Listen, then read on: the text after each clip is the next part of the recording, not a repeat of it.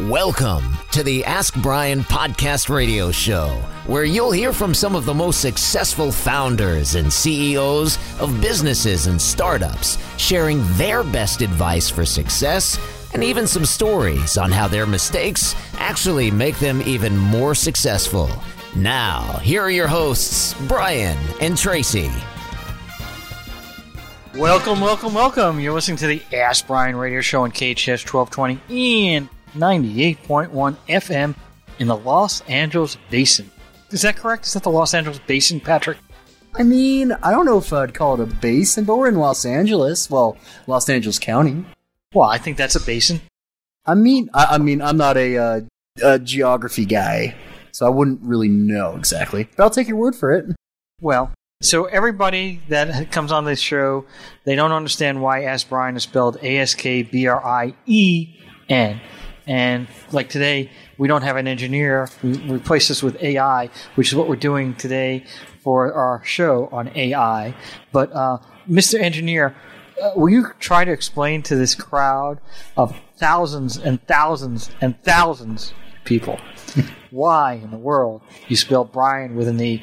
Because everybody they know, they spell the name B R Y A N, B R I A N, but the only Brian they know that's spelled with an E is Mr. O'Brien, who's down at the Irish pub having a beer. Oh, oh my. Well, there's a number of, well, kind of like themes of the Ask Brien show, and that's kind of why, you know, it's spelled with an E. One of them is engineer, which also engineers, because now there's two engineers on this show. It's not just myself, but also Emily as well. That's Because a- you couldn't do it yourself, you have to have help. Not at all. Oh, Don't laugh, Emily. no, but also E also for Emily because her name starts with an E, so that's a new one. Also, we have experts because everybody that is brought onto the Ask Brien show is an expert in their field. Experience is another one because everybody is very experienced in what they do. Other ones we have is empathy, or in this case, the lack of empathy that he's showing towards me right now. well, that's L O E, L O E. lack of empathy. I mean, if you're gonna go based on like just the abbreviation, sure, but empathy starts with an E. And one that you also have is enthusiasm and Excitement! Go, go, go! that too. And am I forgetting any other ones, or did we pretty much go? Did we cover all those? You had excellence, you had Yep, experts, yep. uh, Empathy. energy. That was a new one. That's the one that Tracy likes to bring in. I, I usually give that for her. Is that because you lack energy? Is that why? No, I have plenty another, of energy. Another another LOE. Lack of energy, lack of empathy. There's a lot of lacking. You know, we're a positive show and we shouldn't be lacking anything. You know, that's real low of you, by the way. Heyo. That's a, we're not the ask Brian with an L. Without any further ado, how do you spell ado? A D I E U. Why is that a word I like? Because every single letter except for the D is a vowel. Why do you like to talk in monotone? You're not very enthusiastic, excited, and you have lacking of energy. Uh, it's because I, I have it literally down to a T. It's almost like clockwork. But T is not an E. That's true. I have it down to the E and the U. All right. So we have a very special guest, and we have our co-host today. Co-host is Alex Grossman. Alex, you there? I am here, Mr. Brien Johnson and Mr. Patty and Miss Emily. How are you all? Alex is a special special co-host, similar to like the uh, I don't know, like the Johnny Carson show when Jay Leno would appear before before he started to appear every day. We have uh, our special co-host, Alex Grossman, and a very very very special guest who's so excited with the E to be on our show. His name is Rajesh. Rajesh, are you there? Yes, sir. How are you? I'm fine. How are you? Good. So, uh, You hear that excitement? That's incredible excitement right there. I I was impressed. I actually almost fell off backwards off my chair. Patrick, thank God, you had some empathy, and protected me from falling on the floor. But otherwise, I would have been flat on my. Uh, can't say it. But anyway, back to reality. Sometimes. So, Rajesh, a couple of questions for you. What is the name of the company you have currently? It's called Lincode. And uh, Lincode. And what does Lincode do? Uh, Lincode is primarily helping manufacturers leverage uh, AI and computer vision to automate some of their processes. So, how is that different than having just computers or robots on the assembly line checking out products? Absolutely, great question. So, robot does not have eyes to see; they all just have hands to move, and um, they need some programmer to you know program them. But they cannot identify defects or uh, you know quality inspections cannot be done by robots. So AI with the computer vision is kind of an eye for that robots to help them identify what's the defects, and uh, then the robots eliminate the defective out of the lines.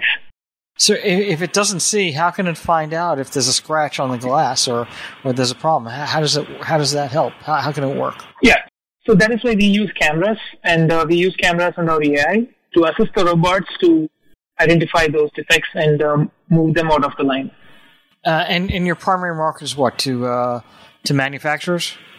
Yeah, we primarily focus on manufacturing companies. Is there anything besides a manufacturer that might want a product like yours or service? Uh, of course, there, there are a lot of industry which might be requiring a product like this. One of them, the immediate industry is warehousing, where um, a lot of packaging is involved. So uh, warehousing is one of the industry which might be requiring us. So how, how would your product work if you had a warehouse? So in a warehouse, uh, you know, it's very important to identify what kind of defects are happening on the boxes before it's sent out to their respective destination. Defects like, you know, depressions or um, cut off in the, you know, box or uh, label graphics not there or a barcode not sticked. So those are the kind of uh, issues which, uh, which can occur in a warehouse. Uh, so does um, is it a software or what exactly is the is the Lincode? Yeah, so we are primarily a software company, but we have actually integrated with various robots, conveyor systems on the factory, and uh, various other control panels and PLCs in the uh, manufacturers manufacturer side, where we integrate with uh, our software with, and then help the manufacturers to eliminate any kind of defects in their line. So I don't know much about the product or the service, but what I what I would think is, okay, manufacturing is definitely a, a possibility here and a strong possibility. But I would also think uh, integration with robots or products that are used on the assembly lines and manufacturing lines, if you could get the software into those products, might be helpful. And since they've already got a connection with the manufacturers, that might be an angle. Have you thought about that? Yeah, absolutely. You know, that's that's definitely one of uh, angle that you know we are you know we are looked at. And, and, and how how old is your company? We are technically four years old now. And how did you come up with the idea for this company?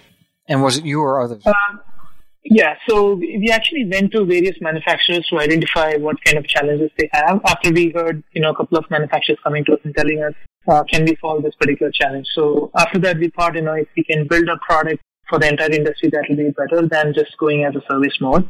So we went and, um, you know, spoke to about 100 to 150 factories in the US and Europe we asked them what are their top 10 challenges.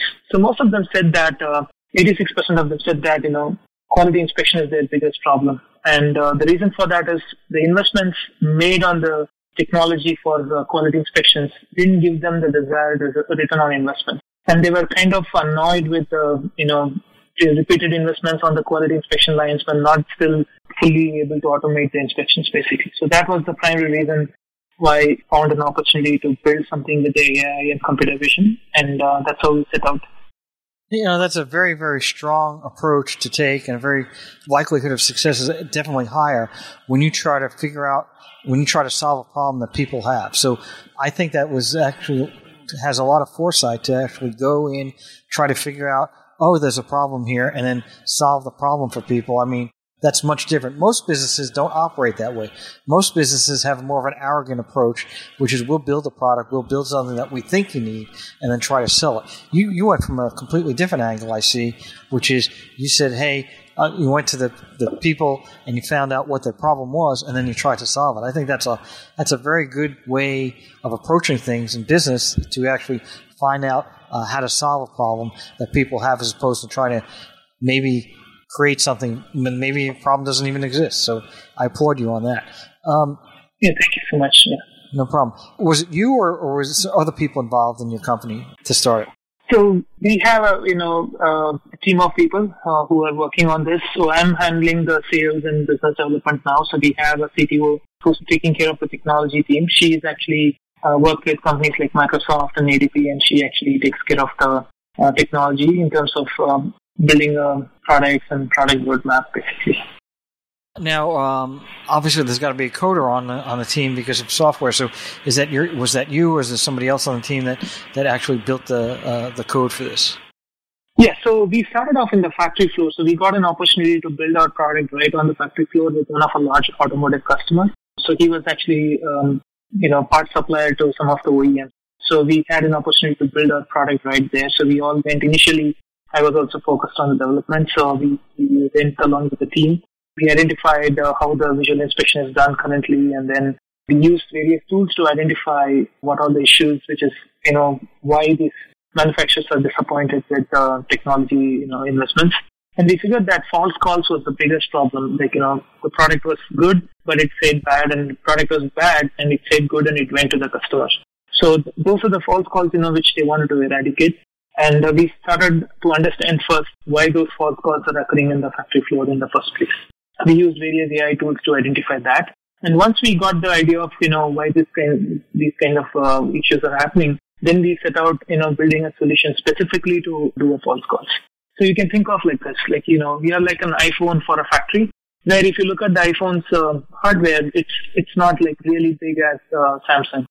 So we are actually, you know, in, in iPhone, the AI controls your hardware specs, and that's why you are able to get a very good low light pictures, or even if you're shaky images, it fixes that, fixes that. So AI does all of that job in your iPhone. So the same way, we have built a tool which can actually handle manufacturers, uh, you know, issues of the false calls, and that way we have reduced false calls by 80%.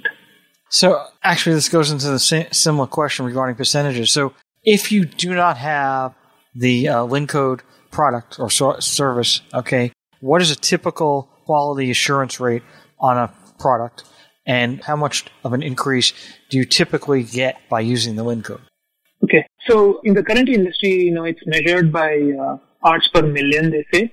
So means uh, if you scan 1 million parts in your assembly line, how many wrong calls you have. That's the measurement of how effective the inspection is happening. So they had industry standard of 100 to 150 false calls, which is high enough for getting penalized by their, you know, up the chain uh, clients basically. So, so our objective was, you know, to you know have these false calls reduced. Now we are looking at 0 to 4 ppm, which means you scan 1 million parts with our vision system, it's to give you 100% accuracy. So it's either zero uh, false calls or maximum we have seen is four false calls. How can it have such a high percentage? I mean, I, I, I get that in a million parts you're going to have, you know, 50 to 100, whatever. That, that makes sense to me. But zero to four, I mean, that is such a small number.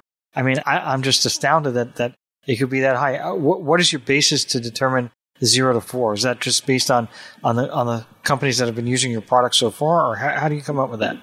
So today, you know, manufacturing is getting really competitive, and um, OEMs no longer accept, um, you know, any kind of defects reaching them. Like, for example, if you take a large OEM like a Ford or a GM or any other large OEMs, they don't take their suppliers supplying them a defective part. So what happens is it affects their uh, you know production plan. Let's say they're going to build 100 cars today, and uh, if the supplier is giving him 10 uh, wrong products, then what it means is they'll have to wait for a good product to come from the supplier to have the you know entire 10 car produced for that particular day. So this it hampers the OEM basically. So it's very very it's become very competitive. So it used you know a couple of years ago 4 ppm was good that was enough like you can supply four parts out of uh, your entire shipment. But now it's becoming zero ppm. So it's really getting competitive for manufacturers to, you know, making sure that whatever they supply to the OEMs, it has to be 100% accurate. Otherwise, you know, they're getting penalized. So because of which they're focusing a lot on the quality aspects to make sure, you know, it reaches uh, with zero ppm. So our objective when we started building was this, like, you know, our clients gave us ultimatum that, you know, it has to be our uh, need.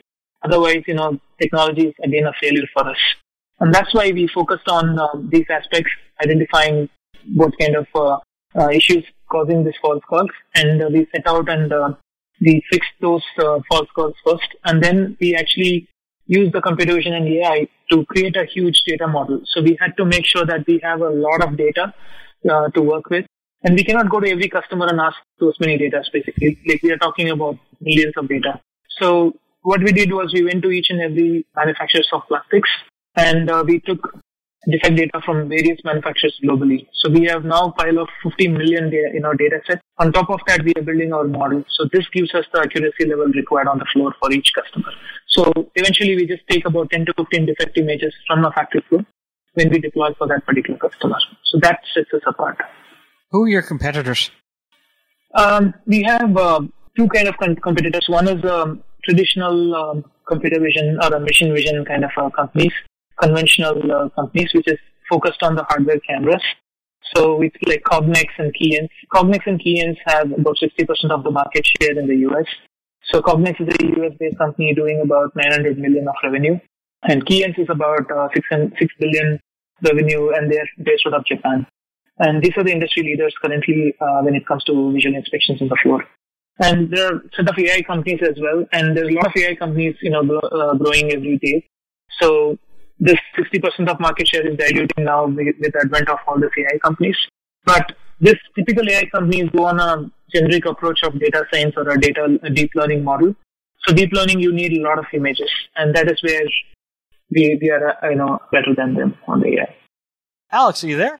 Yeah, I'm here. I'm here. I, I really, I really want to ask a few questions because what Lincode's doing is, is pretty exciting from a manufacturing standpoint. I mean, I know a little bit about that, having run a, a few of these lines, but I'm interested because this this technology really, you know, robotics and and getting the you know entire manufacturing process to a let, let's call it a more automated process. You know, a lot of people are a little upset about that because those low-paying jobs tend to go away. But let's face it, if you want productivity, you need to automate it. But one of the problems with automation is always exactly as you guys were talking about in the beginning. The barcode's on crooked, things are on upside down. You know, maybe there's a scratch in the surface, so it, it ends up being a return.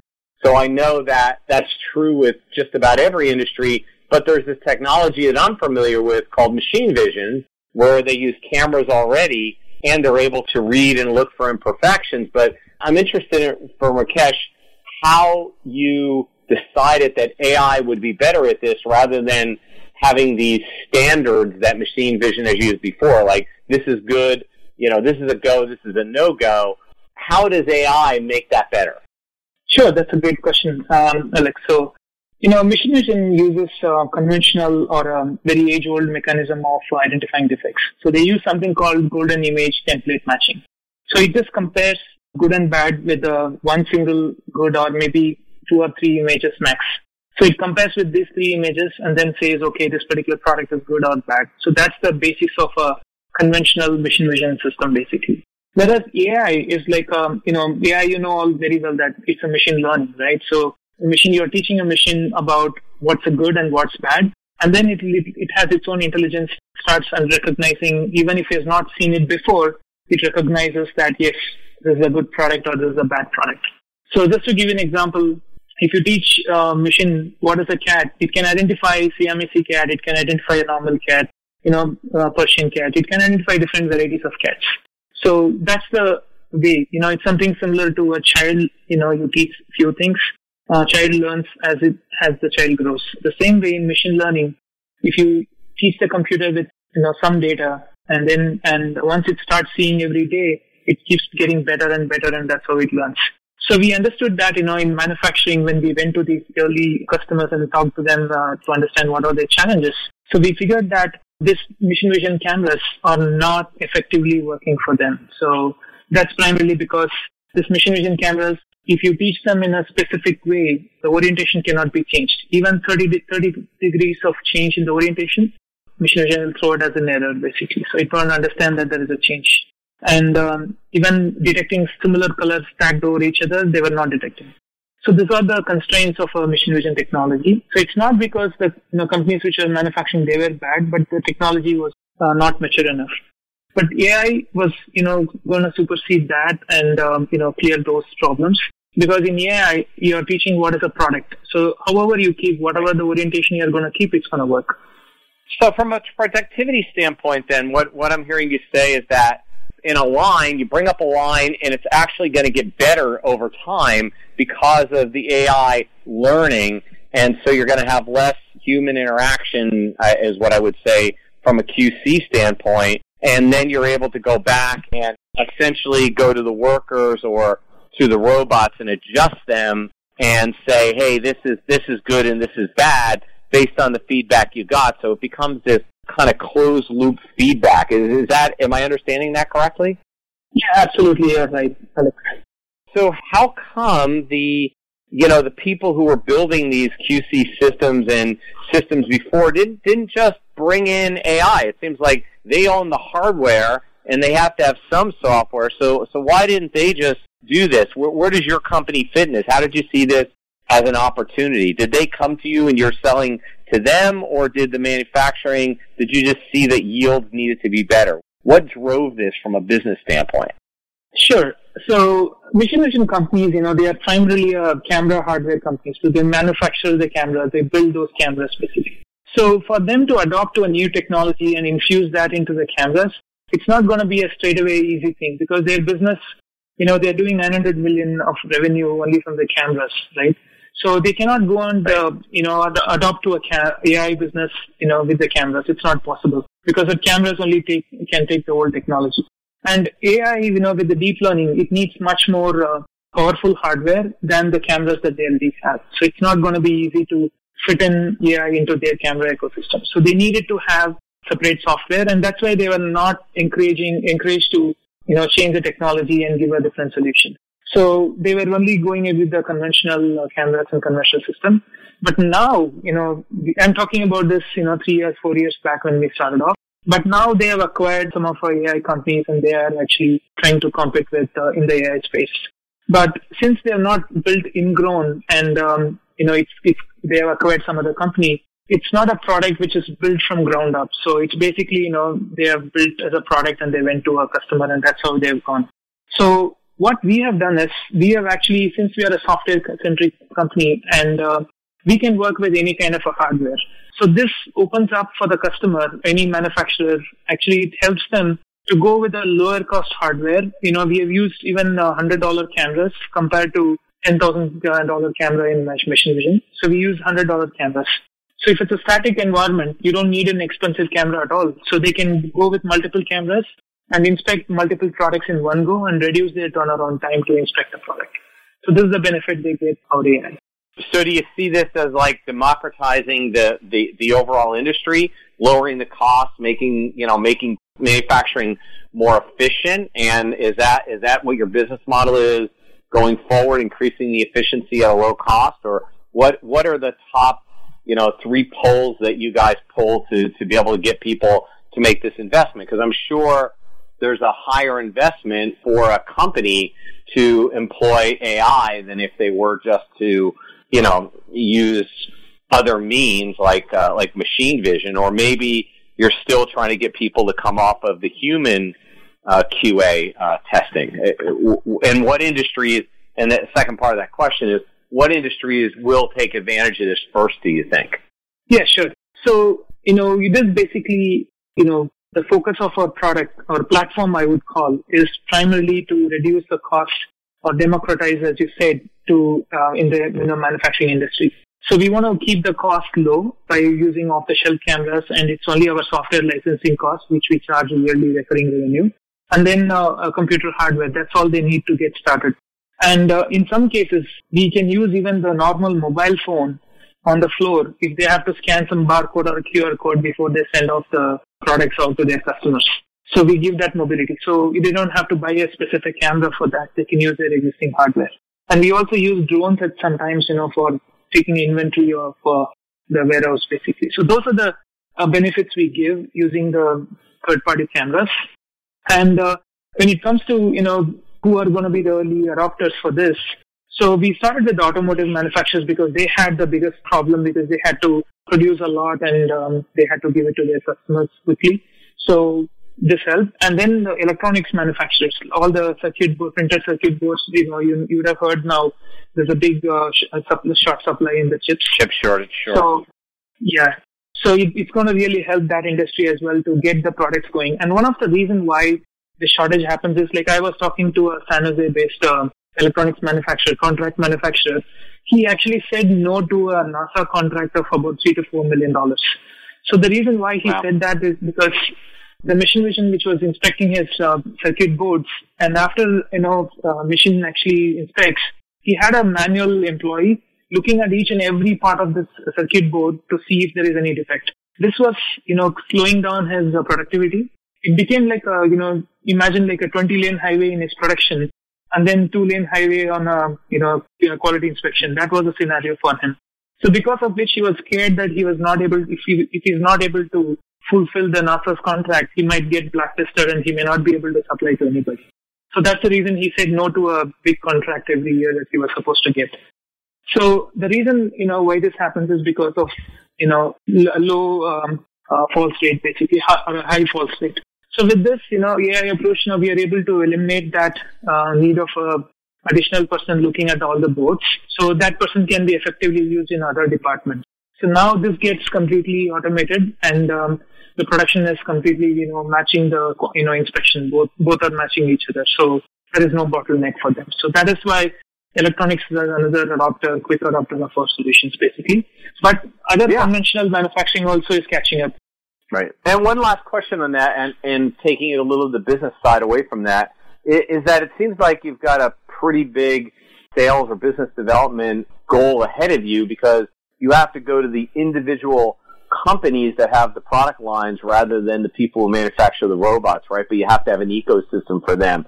So you're doing outreach mostly to the countries where most of the manufacturing is done. Is that the way you're doing it, or are you going to specific people? They they use these robots, therefore I'm going to go to those customers. Well, how what's your approach there, or all the so above? First thing is, yeah, sure. Um, we actually need we don't need a robot to be there in every customer place.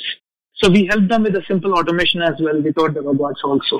So that's the first uh, first thing there. And in terms of uh, who we are going to as a customer, we have a, a, global customers now. Like we are already serving to 12 plus locations globally. That includes US, Europe, and uh, other Asian countries as well. So we are, doing everywhere. And uh, in terms of uh, uh, yeah, I think I've answered your main questions there. So a lot of people are calling in and asking, how did you get your first customer, and how did you decide to? And and two, so one is how did you get your first customer, and two is it sounds to me like it's a lot of money and very expensive to do all that coding before you got that first customer.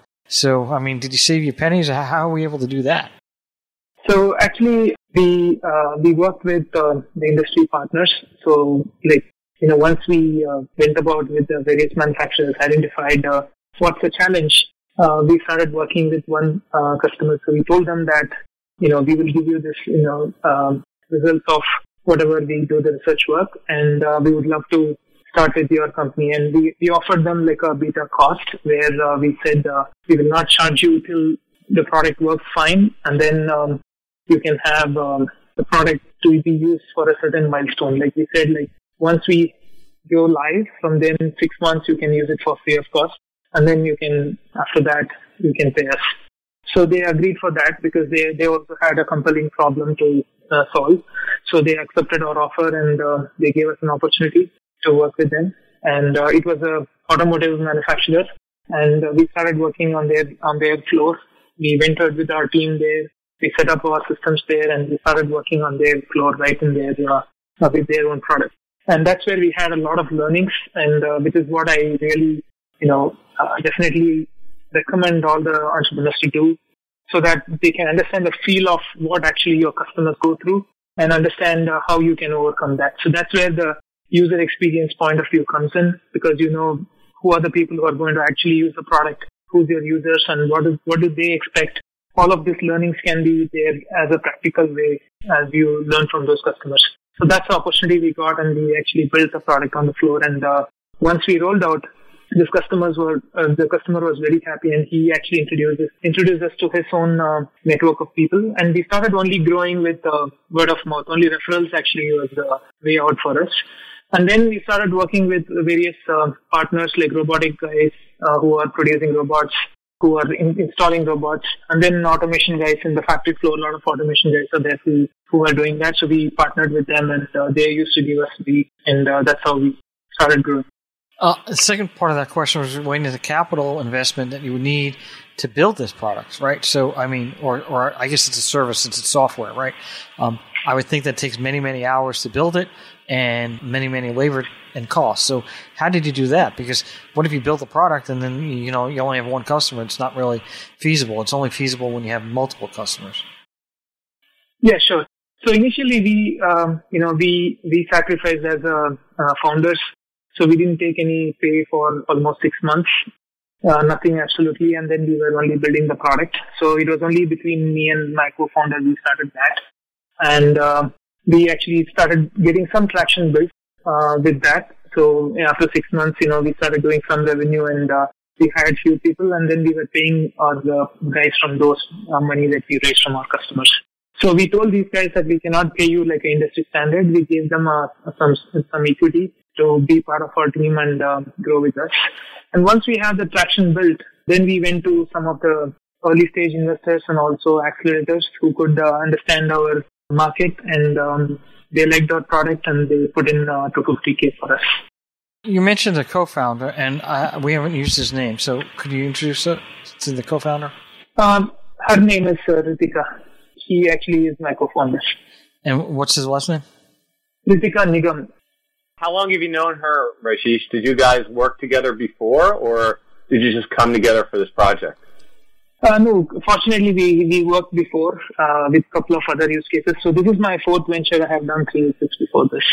So in um, uh, one of my companies, she she came in as a consultant for us. Uh, she helped us to put together a few things, and she was technically very sound and she was she helped us to build a product, and um, that's when we met. And before that, actually, we were looking for some consultant to help us out on a technical work. So we, we sent out to you know friends, and we sent it in uh, some of the entrepreneur groups that we are looking for somebody to you know help us on the consulting group. So she found us and she came to our office and we met and uh, we told the problem statement and she said she can get going. And uh, uh, that's how we met and uh, that's how we got together. What was the time frame from the time you guys met and decided to do something like this before you actually had a product that you were able to sell? So the first product, uh, Plano, took us about 12 months to build the product. And uh, after that, another 12 months for a stable platform to be ready. But initial 12 months, we didn't make much of a revenue because we were building the product. And after that, uh, we started making revenue. So once we released our first uh, product, we started making uh, revenue. And then we started working on making the product better and we launched our platform last year. Are, are you actually optimizing the product on site? So if you have a customer or doing it remotely, if you have a customer and they, they say to you, okay, I've got this, um, I've got this, this product, you know, running, but I'm not sure I'm getting the results I want do you optimize it or just go, well, just let it learn and, and it'll do it on its own? How do you guys handle that? Yeah, sure. So we actually, once we deploy initially, we give a one, one week of staging. We do that typically. In that staging, we identify how effective the model is. So whatever we have to know, you know, if the product is, I mean, the product is working fine or not, we will know in that one week's time. So that's uh, learnings in the past uh, couple of years that we have been deploying. So within that one week period, we will catch those um, irregularities or false calls, basically. False calls is the biggest concern there. So that's what we look for in this one week of staging. And once we figure that, you know, what it is and once we fix it, and after that, there is no looking back. So as AI, as I said, AI actually has its own intelligence and that's, as the day progresses, it gets, keep getting better. So it's never going to, uh, you know, go bad. Is there a platform that you guys use for your AI, or do you is it a self built one? I mean, like you're using like Watson or something, or you do have your own platform that you base it off of? So in terms of product, it's it's our own. We filed two patents so far. It's our own uh, complete uh, product that we built, and uh, there is no. It's a native coding that we have done. And uh, in terms of deployment, yes, we can deploy it on any platform. Like we have containerized our uh, product, so it can be deployed on a Linux or a you know Windows machine or if it's a cloud, we can we have actually tested with AWS, Azure, and uh, the Kubernetes and Google Cloud. What about Linux or, or, or other languages?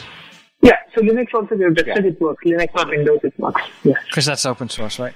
So yeah. uh, we're coming to the end of the show. People want to get more information from you. They go to what's what's your uh, lincode dot AI? Dot AI. Yeah. Okay. L I N. Lin. Yeah. P O D. P O D. Okay. Thank you very much. You're listening to the Ask Brien Radio Show, KHTS 1220, 98.1 FM. We'll see you next week. Thank you very much. Thank you for tuning in to the Ask Brien radio show. You can listen to us every Thursday on KHTS AM 1220 and FM 98.1 or via Facebook Live or anytime wherever you listen to your podcasts. Visit AskBrien.com to join the conversation and ask us your business questions, and we'll answer them on our next episode. That's askbrien.com.